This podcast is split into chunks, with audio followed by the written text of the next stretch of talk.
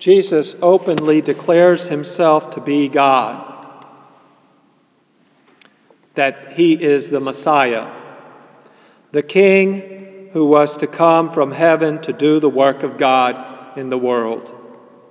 He is the great miracle worker from heaven, the one promised by God from the beginning, who would solve the mystery of man, which is sin, suffering, and death. Christ, the only one who is good, came to finally solve the problem of evil. By his blood, he washes us from our sins, the Lamb of God who takes away the sins of the world.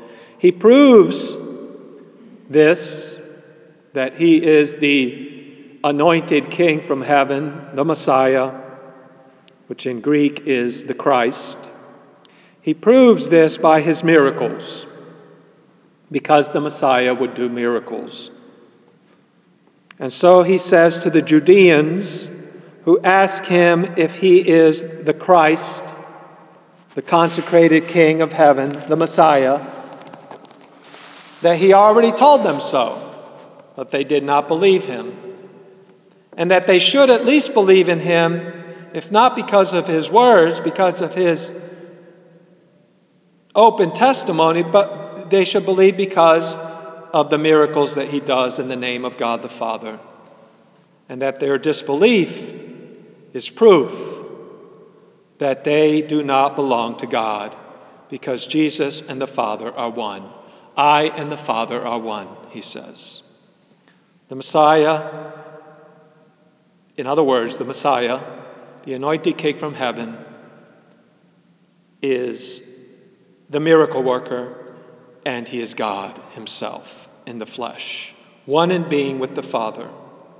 And everyone who loves and follows God loves and follows him, Jesus Christ. They are the saved. They are the sheep of the Good Shepherd who listen to him and follow him. That's what it means to be a Christian. To be a Christian, one is baptized. Once one is baptized, one is a Catholic. But that baptism in the blood of Jesus makes you a sheep to follow the shepherd. We are, we are, we are His. That's why we call Him Lord.